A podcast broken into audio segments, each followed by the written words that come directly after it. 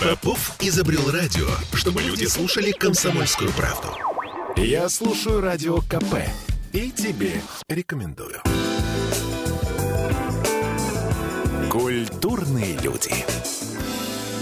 У нас сегодня многолюдно в студии радио «Комсомольская правда». Я даже не знаю, на самом деле, с чего начать, потому что мы сегодня анонсируем э, концерт музыки из спектакля «Театр непокоренных». Мы сейчас будем объяснять, что такое удивительный совершенно спектакль «Театр непокоренных». Это по заметкам артистов времен блокадного Ленинграда. Но в студии у нас а, актер, режиссер и музыкант Жорж Девдриани. Приветствую вас, Жорж. Здравствуйте. А, Мария Людько, профессор, декан вокально-режиссерского факультета нашей консерватории. А, приветствую вас. Здравствуйте, друзья. А, режиссеры этого действия, правильно ли я понимаю, Егор Шилов и Илья Устьянцев. Все верно. Здравствуйте, друзья. Здравствуйте. Вот понимаете, да? И все эти люди поместились у нас для того, чтобы э, поговорить о, об этой удивительной истории. Значит, э, я так понимаю, что ну, в общем, за основу были взяты воспоминания из дневников э, Натальи Сахновской, Ивана Нечаева и Ольги Иордан. Это артисты Кировского театра. Кировского — это ныне Мариинский театр. Друзья, почему вам пришла в голову мысль взять именно эти воспоминания, положить их не просто в основу театральной постановки, а в основу, черт возьми, оперной постановки?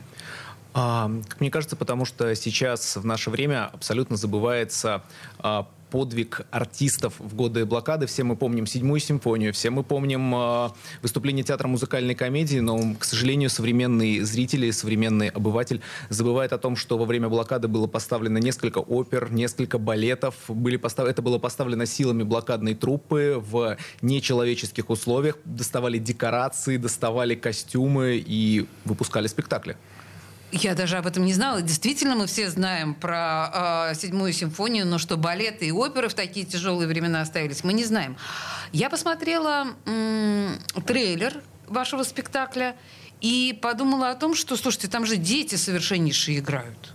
И Это- самое интересное, что наши студенты далеко не все ленинградцы. Ага. Вот, допустим, э, среди собравшихся авторов практически все дети э, и внуки блокадников. То есть для нас эта тема очень близка, болезненна, и это та тема, которую мы не дадим забыть и заглохнуть. А большое количество исполнителей – это ребята, которые приехали из других регионов, у которых нет в крови вот этой генетической памяти этого ужаса и этого великого подвига. Но эта тема их так больно зацепила за сердце, что они сами захотели участвовать в этом спектакле и с радостью переживали эту боль, как ни парадоксально. Мы сейчас вернемся к тому, как они это должны были пропустить через себя, прочувствовать и так далее. Но давайте э, напомним нашим слушателям инфоповод. Итак, в Театре Цех 11 апреля. Что это будет? А, 11 апреля в Театре Цех состоится театрализованный концерт «Непокоренные», в котором прозвучит музыка, которая в том числе звучит в спектакле «Театр непокоренных», а также еще несколько произведений, подобранных смыслово под а, этот концерт, в, ко- Так, А, в этот концерт. в котором все это будет совмещено и с театральными, и художественными приемами, для того, чтобы зритель, пришедший к нам на это мероприятие, не ушел равнодушным, не ушел другим. Просто, понимаете, вот во- главный вопрос, который у меня возник с самого начала, почему вы из этого сделали нечто, это даже, насколько я понимаю, не опера, это музыкальный спектакль, музыкально-драматическое действие. А, почему и почему там куча классики? И вообще я там услышала музыку Гаврилина вообще. Э, Ну и я там услышала Шопена, я там услышала э, Римского-Корского, по-моему. Что это такое все? Как вы скомпоновали этот спектакль? Из чего? С одной стороны, это музыка, которая звучала в блокадном Ленинграде, и даже сами те, кто осаждали этот город, они поражались, что музыка Бетховена, Вагнера, э, Шуберта, Шумана, она не была репрессирована, она звучала. И сами немцы слушали наше ленинградское радио, записывали в дневники, что они слушают ту музыку, которая, казалось бы, должна была быть запрещена в этом городе. А она звучит в исполнении этих несчастных голодных людей, которые не сдаются. Как справедливо сказал Шостакович, моим оружием тогда была музыка. И, с одной стороны, звучит эта музыка, с другой стороны, звучат фрагменты той музыки, которая посвящена подвигу ленинградцев и подвигу тех, кто победил в этой страшной войне, в том числе фрагменты военных писем Валерия Гаврилина. Ой, это на самом деле фантастическая совершенно музыка. Если кто-то не слышал, я настоятельно рекомендую просто отдельно послушать вокальные циклы Гаврилина, колокола там, например, да, те же самые. Но возвращаясь к спектаклю, но ваши герои, это же вот это студенты, консерватории, верно? Исполнители, да. студенты, а вот герои – артисты. И нашим ребятам очень радостно вживаться в образы этих артистов. У нас есть девочка, которая, помимо того, что она э, певица, она училась танцевать, значит, она тоже становится на пуанты, как танцовщица. У нас есть девочка, которая, кроме того, что она певица, умеет играть на фортепиано, у нее училищное образование фортепианное, она с удовольствием садится за фортепиано. То есть ребята показывают себя с разных сторон.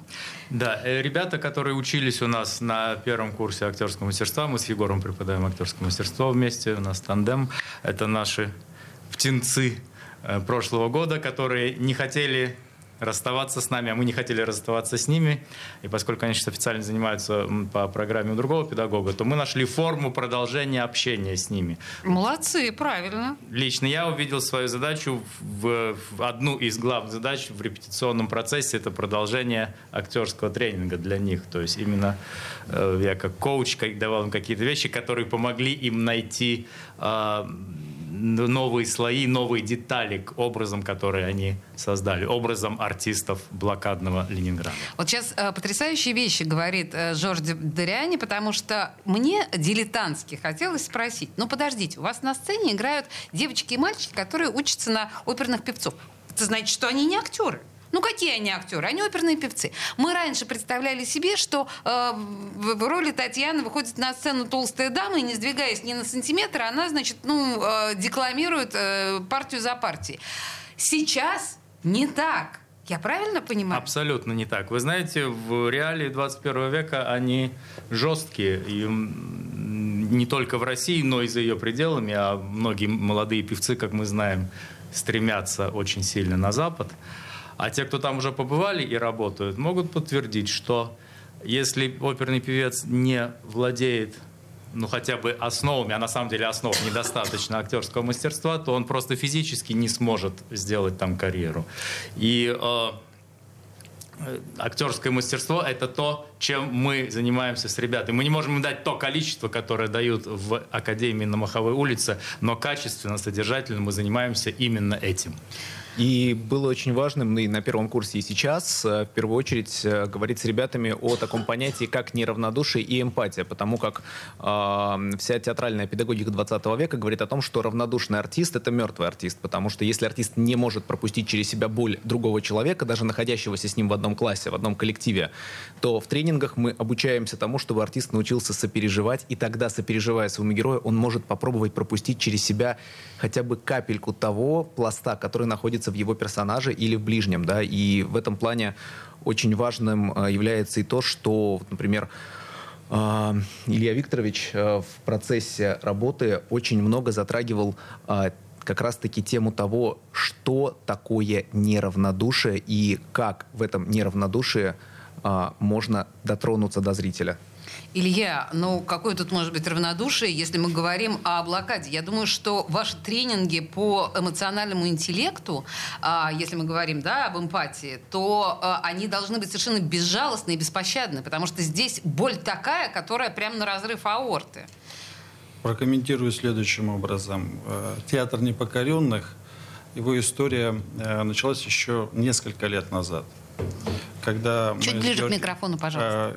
История театра непокоренных началась еще несколько лет назад, поскольку Георгий Александрович э, занимается вместе со своими коллегами историей э, артистов Кировского театра достаточно давно. И идея создать спектакль возникла лет пять назад. А-а-а. Но когда мы так с ним прочитали первый сценарий, э, я ему сказал, говорю, Егор, не время. И в данный момент, когда э, с великой гордостью говорю, кафедра и факультет вокально-режиссерский, и кафедра э, музыкального театра, и сольного пения э, знаете, начала, э, если можно так сказать, свой э, э, виток эпохи Возрождения, и мы увидели большое количество студентов очень способных. Но почему требуются тренинги? 95, а то и 9 процентов, я говорю очень сейчас грубо, приходят в стены консерватории, к сожалению, не знают, что такое консерватория. К сожалению, не знают, где находится Мариинский театр. К сожалению, их культура и вот этот фундамент души часто очень и очень слаб. Поэтому мы стараемся через этот спектакль воспитать полноценно а, профессиональных, духовно развитых артистов и личностей нашего общества. На этой фантастической ноте я предлагаю сделать рекламную паузу, потому что, знаете, вот, ну, а, парни или девушки, приходящие поступать в консерваторию, не знают, например, где находится Мариинский театр. Что бы вы думали? Ну, мы вообще не об этом, на самом деле. Мы о, о спектакле «Театр непокоренных», о артистах, Артисты война, да, главная тема этого спектакля. Мы вернемся буквально через две минуты э, нашей паузы. Не уходите никуда. Культурные люди. Я слушаю радио КП, потому что здесь самые осведомленные эксперты. И тебе рекомендую. Культурные люди. Продолжаем. Мы говорим о спектакле «Театр непокоренных». Э, концерт по мотивам которого будет 11 апреля в Театре «Цех» в студии радио «Комсомольская правда» э, режиссеры этого спектакля Жорж Девдариани, Егор Шилов, Илья Устьянцев и руководитель, наверное, да, всего Музыкальный этого, руководитель музыкальный всего этого руководитель действия. Мария Людько, профессор и декан вокально-режиссерского факультета Петербургской консерватории, потому что вся эта история а, создана и поставлена силами консерваторского состава. Значит, я сказала про 11 апреля. Но тут мы в рекламной паузе а, появилась удивительная информация, что на самом деле показ полностью этого спектакля 6 мая в Петербурге нам предстоит. То есть мы можем это своими глазами увидеть. Не, не только концерт, да, но и весь спектакль. Где, чего, как, расскажите. На некой священной сцене в доме актера на Невском проспекте. Это замечательный зал. Во-первых, он прекрасный. Просто по своему дизайну, по своему, э, по всей атмосфере, которая там царит. К тому же, это та театральная площадка, на которой состоялись очень многие премьеры и пробы спектаклей, на которой состоятся очень часто юбилейные мероприятия наших выдающихся артистов и, И, к сожалению, режиссеров. проводы наших любимых артистов Увы. тоже проходят там. Ну, это священное место для каждого ленинградца, который любит эм, именно театральное и музыкальное искусство. Э, так пококетничаю скажу про себя, что мой театральный дебют тоже состоялся на этой сцене в В партии СТД? «Соловья» в опере «Брянского квартет», когда мне было всего 8 лет. И для меня это тоже очень близкая мне площадка, которая, а, мне кажется, ребятам понравится там сыграть. Там есть все для этого условия. Место намоленное для публики. И 6 мая – это как раз канун великого праздника. А еще это День Святого Георгия Победоносца. А у нас это- тут Жорж Девдеряни и Егор Шилов. Два Георгия, в общем. Я между ними сижу, кстати, надо загадать желание. Да, то есть со всех сторон у нас получается такой, как это называется, символический, да, по большому счету показ. А что, неужели... Хотя да, это театральная академия часто выходит на сцену СТД, это действительно так, а консерватория... а, Значительно видимости, реже. Значительно В реже. основном наши профессора там отмечают свои творческие вечера. А вот для студентов, мне кажется, это будет очень важный и очень красивый театральный дебют. Слушайте, ну вы знаете, мы с вами не сказали о литературной основе э, этого спектакля, потому что это, я так понимаю, сборник «Танцуя под обстрелами» артистов оперы и балета Кировского театра. Что это за сборник? Я думаю, что это очень эмоциональная штука, но расскажите, пожалуйста, об этом, Егор. А, Этот сборник, э, составителем которого в том числе явился я, был э, составлен в процессе подготовки э, к созданию сценария художественного полнометражного фильма «Ленинградская сюита». А, которому сейчас сценарий находится на очередной стадии переработки. А, когда мы начали работать над сценарием, у нас было ограниченное количество материала, которое было в интернете. А, в какой-то момент мы поняли, что эту историю нужно расширять и все-таки делать ее более полнокровной, и начали искать источники, связались с внучатой племянницей Ольги Генриховны Йордан, которая предоставила нам рукописные дневники, которые мы с командой оцифровывали и остаться равнодушным после этого было невозможно, и было принято решение, что э, поскольку вся, весь тот пласт, который есть в этих дневниках, уместить в фильм невозможно, было принято решение опубликовать этот сборник, что в 2019 году с помощью э, военного музея Карельского перешейка и было осуществлено. И... Значит, э, давайте, это артисты оперы и балета Кировского театра, и они рассказывают как раз вот о тех постановках, которые были в блокадном Ленинграде, или как? Да, Иван Алексеевич Нечаев, там приведены его воспоминания в большей степени, конечно, рассказывает о быте концертных бригад, о том, как они выезжали на фронт, а. о том, как э, многие артисты оперы уходили на фронт и писали с фронта, что передайте нашим ребятам, что оперный певец научился неплохо стрелять.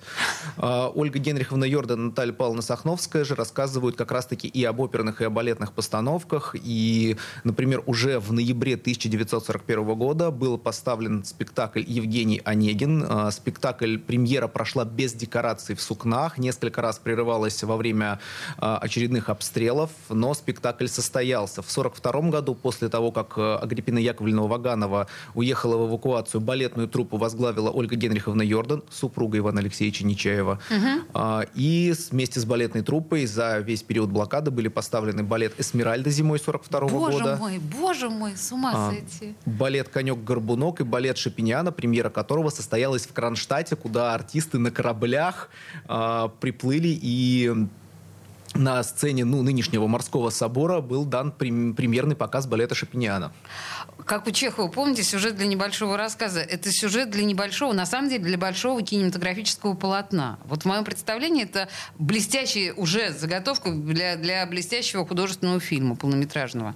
А, но, э, Жорж, а что происходит на сцене? Вот как можно дневники перенести на непосредственно сценические подмостки? Очень хороший вопрос.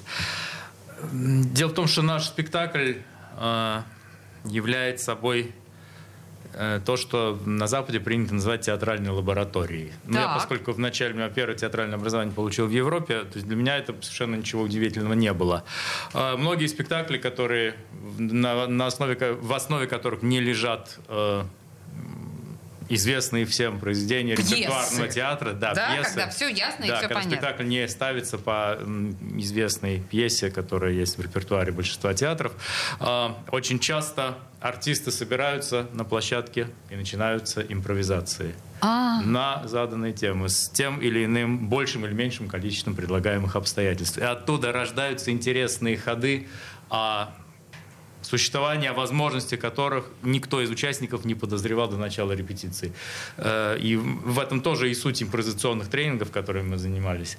Э, мы начинаем что-то делать, у нас есть пара предлагаемых обстоятельств, а куда оно выведет, мы не знаем. И тогда органика каждого артиста и всей группы вместе предлагает такие неожиданные варианты, которые, если они потом доказывают э, свою нужность и свою правильность, свою э, с точки зрения сценической правды, угу. то они фиксируются. И вот таким образом, собственно, и шел весь процесс. Вы знаете, Жорж, вот ну, Мария сказала, что большинство ребят, которые в этом во всем участвуют, ну, во-первых, еще раз, они прям дети. Они, они юные, очень юные. 19, 20, ну 22 максимум. Да, и сейчас они, они на в втором общем, курсе в Как бы это да. правильно сказать, не местные, чтобы никого не обидеть. Да, да, и очень мало Многие питерцев. приехали из других городов, верно. Это да. люди, которые не ужалены вот этой трагедией, которой ужалены мы, потомственные ленинградцы.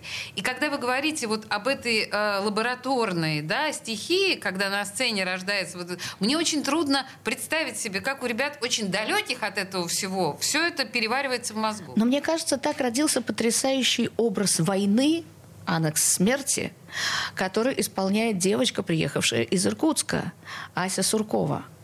Да, и... Э, Тут уже вопрос конкретной актерской техники. Если Ага. мы чего-то, чтобы сыграть, что умер ваш близкий человек, не обязательно потерять маму или папу. Нужно подложить ту- по- туда что-то, что близко вам, и тогда ваша органика выдаст нужное состояние. Вот то, чем мы занимались. Конечно, многие, даже и ребята, которые и из Питера, ну как вот ты человеку в 22 года объяснишь, что такое голод, если он никогда не пропускал э, ни Завтрак, одного обед, обеда или ужин. завтрака или ужина? Ну как ты ему это объяснишь? Как объяснить, что холодно, что нет чистой воды, что невозможно, простите, сходить э, в душ и помыться. Как ты это объяснишь?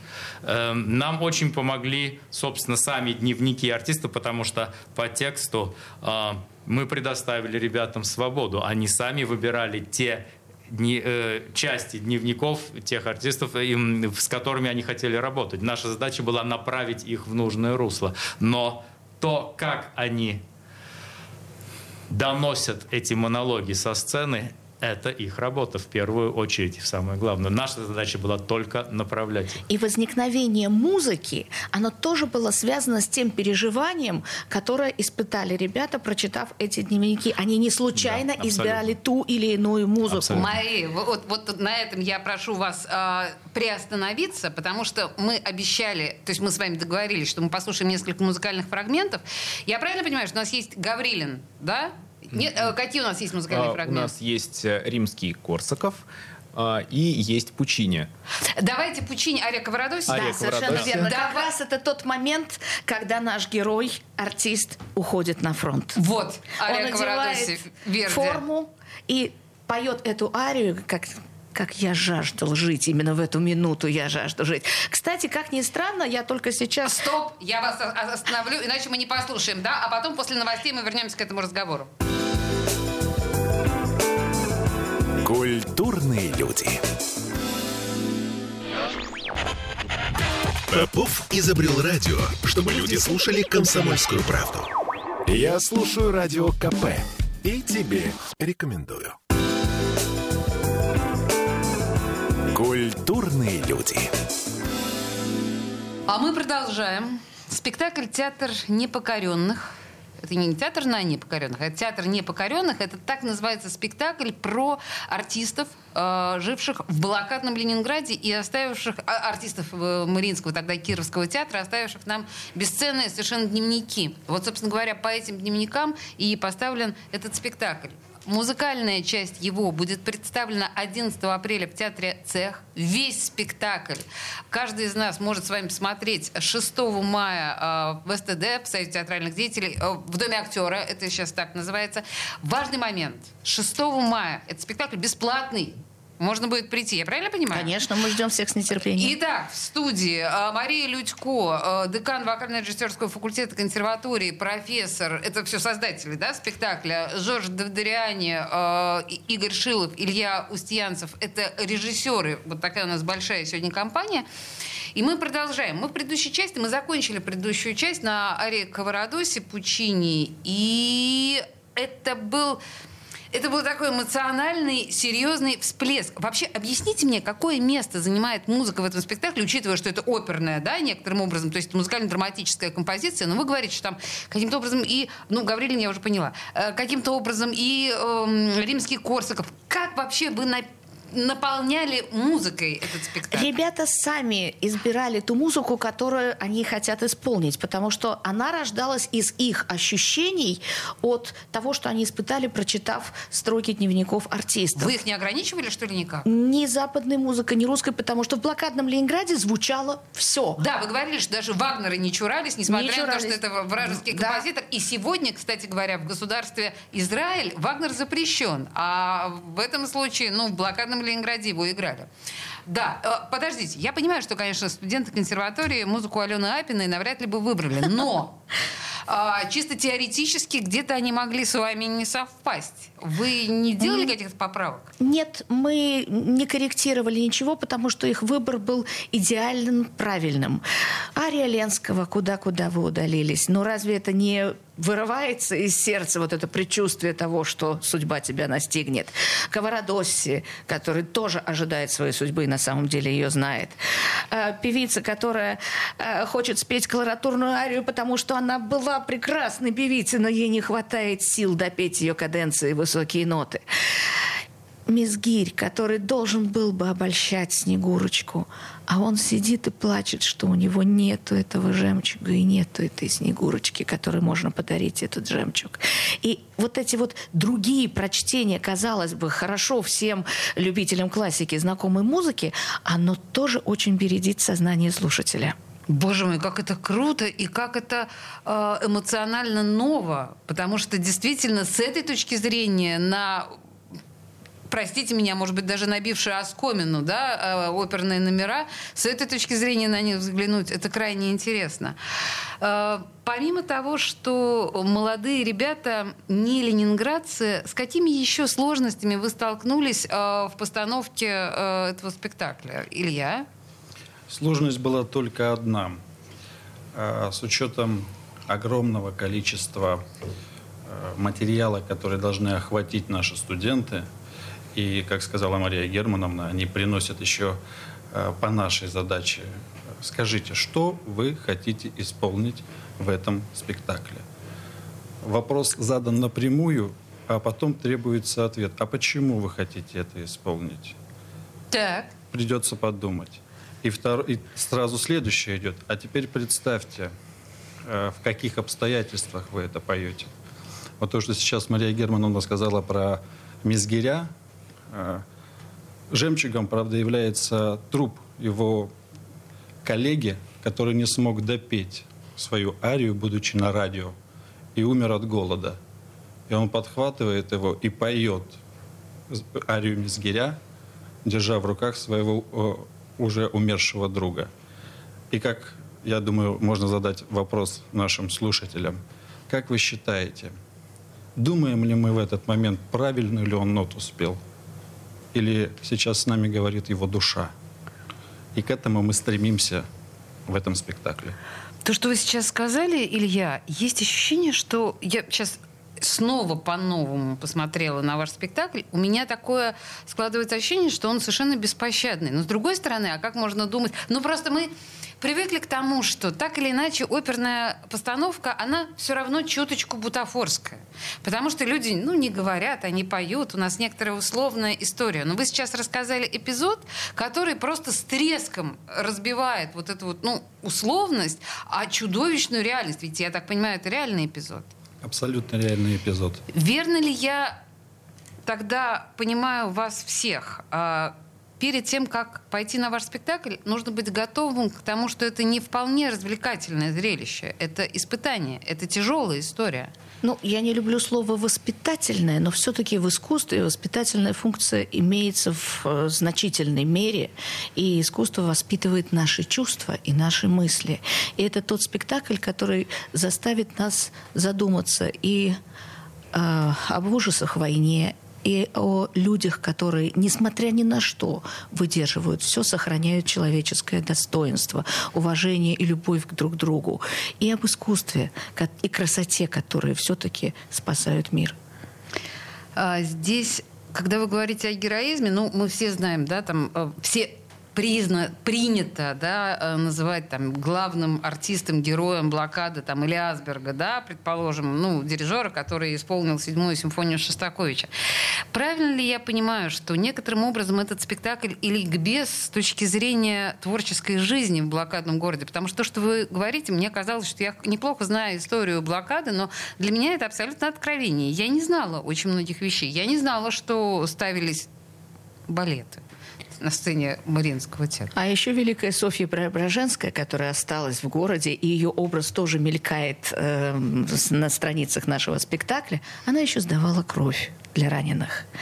Она была донором, заслуженным донором Советского Союза, и в одном из писем ей адресованных от ее слушателей, солдат, было сказано «Я льщу себя надеждой, что в моих жилах течет хоть капля вашей крови». Боже мой, какая красивая история. Потрясающе. И вот э, этот спектакль целиком мы сможем увидеть 6 мая на сцене театра, э, на сцене Дома актера. Боже мой, я все время хочу его назвать СТД, да. Ну, имею я право сейчас? Конечно, союз СТД, да. театральных деятелей. Да, хорошо. Значит, э, спектакль театра непокоренных. Скажите мне, пожалуйста, ну, то есть я понимаю, что, значит, театр цех, э, СТД, а вообще э, у, у, э, этого спектакля есть шанс быть сыгранным на больших площадках, войти в какую-то репертуарную историю? Какое будущее вы видите для спектакля? Илья? Насколько я могу сейчас говорить, но эта история э, целиком и полностью э, в руках нашего руководства и в руках Нашего руководства это чего? э, Санкт-Петербургской консерватории Ага, и э, крепких площадок Санкт-Петербурга и не только Санкт-Петербурга. Этот спектакль, э, наше мнение, должен быть показан и э, в столичных, и в провинциальных театрах, э, поскольку он сможет показать, что искусство, э, как можно выразиться, это сказал Вячеслав Стародубцев, я с ним согласен, музыка — это присутствие Бога на земле. И вот как эта музыка э, становится фактором очищения и фактором э, победы над собственной глупостью. Это в нашем спектакле, и чтобы его перенести на очень крепкие сцены Петербурга, начнем с Петербурга, нужно избавиться от глупости в сознаниях людей. То есть, подождите, если я вас правильно понимаю, я, э, кто-то уже был настолько глуп, что не взял его на свои подмостки, или как? Или, Вы или может знаете- быть, па па па па па а, какие-то ассоциации, да, странные включил? Эм, Этот спектакль не может вызвать странных ассоциаций. А, Его просто нужно увидеть, а не давать мнение, когда спектакль вы не видели. Значит, друзья мои, я настоятельно рекомендую э, всем вам, во-первых, ну, достаточно легко найти э, театр непокорен.ком, это э, сайт этого спектакля. Там вы можете посмотреть трейлер, ну, просто чтобы иметь представление, чтобы знать, к чему быть готовыми. Э, если говорить о судьбе вашего спектакля как о том, ну, что он может поехать по городам и весям, ну, вас тут, простите, пожалуйста, до хрена. То есть тут очень много людей занято. Они готовы все вместе кучкой э, по городам и весям. Так сложилось, что ребята стали очень хорошей командой, настоящим ансамблем, А. труппой, товарищами, с полагающейся взаимопомощью, э, уважением друг к другу, вот этим чувством плеча. Я убеждена, что этот спектакль может стать постоянным спектаклем консерватории, одним из музыкально-театральных символов консерватории, потому что консерватория во время блокады работала, боролась. Шостакович э, гасил э, взрывчатку, Зажигалки. зажигалки на, э, На крыше крышах. консерватории продолжались занятия, композиторы продолжали писать музыку, поэтому, мне кажется, проект должен существовать. И в этом смысле очень хорошо, что э, первый городской эм, фестиваль театрального искусства «Виват Опера» поддержал этот проект, А вот вручив это- первую премию. А вот это, наверное, уже совсем другая история. Хотя, нет, я еще раз напоминаю, что 11 апреля в Театре Цех, 6 мая а, на сцене Союза театральных деятелей в Петербурге спектакль «Театр непокоренных». Друзья, спасибо большое, это прям было очень интересно. Спасибо. Мы вас обожаем. Спасибо. большое. Культурные люди.